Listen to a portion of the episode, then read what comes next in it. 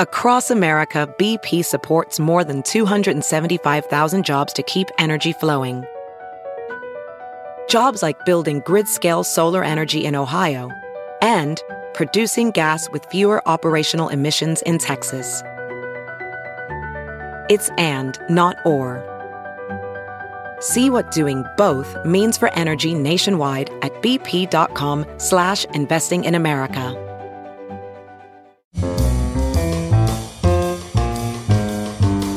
It's Merriam-Webster's Word of the Day for December 12th. Brought to you by Merriam-Webster.com, the popular dictionary site delivering authoritative definitions, rich, helpful usage content, and dynamic features for language lovers and language learners alike. Today's word is Methuselah, spelled capital M E T H U S E L A H. Methuselah is a noun that means an ancestor of Noah held to have lived 969 years.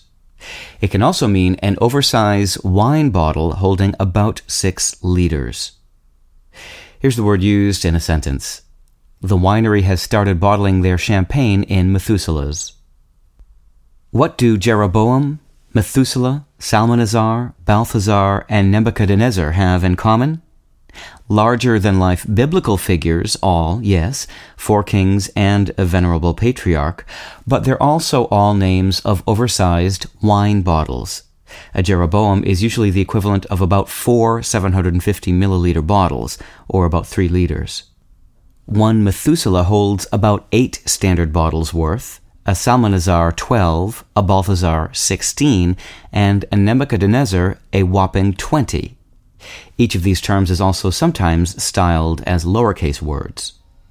No one knows who decided to use those names for bottles, but we do know that by the 1800s, Jeroboam was being used for large goblets or enormous bottles of fabulous content.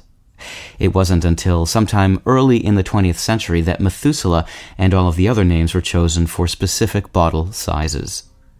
With your word of the day, I'm Peter Sokolowski. Visit Merriam-Webster.com for word games and quizzes, words at play blogs and articles, Ask the Editor videos, and real-time lookup trends. Visit Merriam-Webster.com today.